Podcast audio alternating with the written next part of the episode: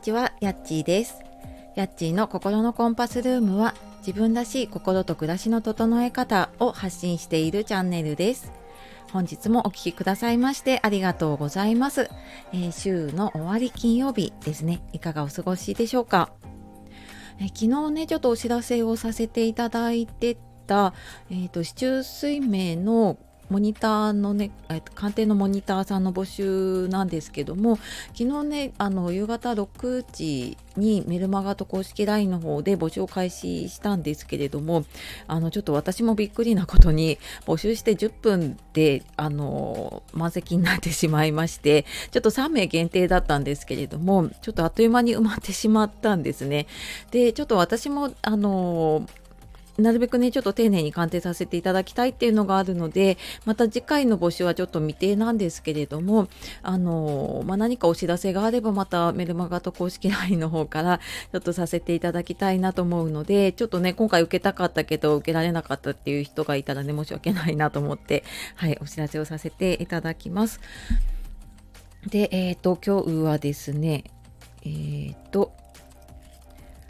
物分かりのいい人をやめて自分を取り戻すためにできることというお話をしようと思います。で、えー、これなんかあの私の失敗というか反省した話からの気づきの話なんですけれども、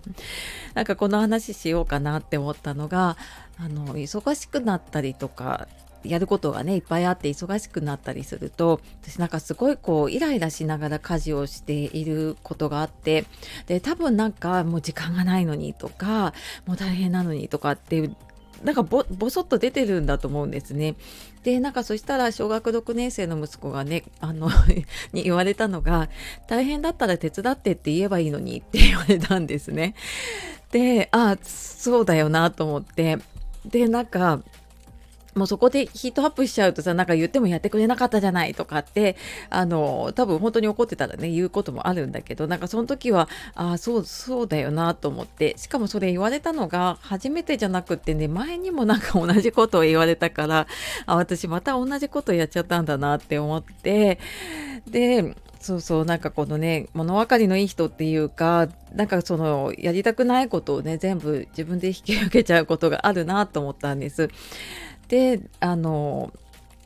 このなんか物分かりいい人っていうかね、あのやってくれる人ってやっぱ都合のいい人だったりとかね、何でもやってくれる人っていう風になってしまうから、まあその、ね、仕事だとどうしてもやりたくないけど受けちゃうこともあるけど、でもやっぱり無理な時はね無理って言わないとなと思うし、でねイライラした時はもうイライラしてるっていう風に言ったり、今嫌なものは嫌って言ったりとかしていかないと、なんかその自分の感情にどんどん蓋をしちゃうなっていうのをねすごい思い出したんですよね。でなんかそうやって自分の気持ちに蓋をして結局なんかこう、ま、周りをね優先してばかりいると、どうしても自分を犠牲にしちゃってるんですよね。ででなんかそうやって自分が我慢してもう自分はこれだけ頑張ってるのにってやると、それをやっぱりあの相手にも求めてしまうから、うーんなんかその自分は我慢してるんだからあんたも我慢しなさいよじゃないんだけれども、なんかそんな風にねその仕事にしても、まあ、家庭だとね子供とかにしてもやっぱり厳しくなっちゃったりすることがあるなと思って、でなんか私も家でね一人でこうなんか頑張って家事をやろうって思っていると、やっぱり他の家族がのんびりしているのがちょっとこうイラってすることってありませんかね。でなんかそういう風になるのってやっぱりこう周り優先して、だから自分の気持ちね押し殺してやっぱ自分を犠牲にしちゃってるんだなっていうのをねあのちょっと振り返るとあそうだったなってちょっと思い出しました。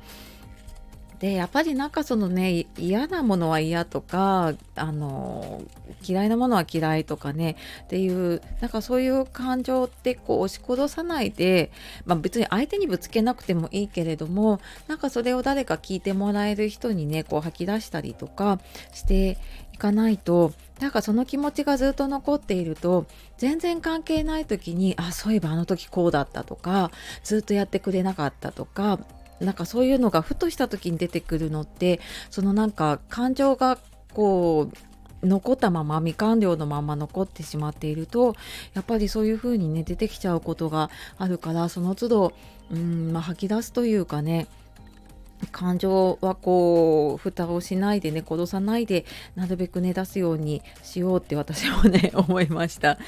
でなんかその時に思い出したのがね、あの相田みつをさんの幸せはいつも自分の心が決めるっていう言葉が結構私好きで、であなんかあそういえばそうだよなって、その全部ね自分で選べるし、うん、でね、自分がどうしたいかっていうのは本当自分の心でね決められることだから、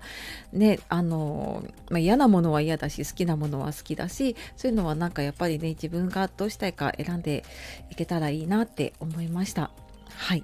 でえっとあなんかねこういったのでもどうしたらいいかわかんないなっていう方とかいたら、あの気軽にコメントとかねレターとかで教えていただければなと思います。はい、では、えー、今日は、えー、と物分かりのいい人をやめて自分を取り戻すためにできることということでお話をしてきました。えー、最後までお聞きくださいましてありがとうございます。では素敵な一日をお過ごしください。じゃあまたね。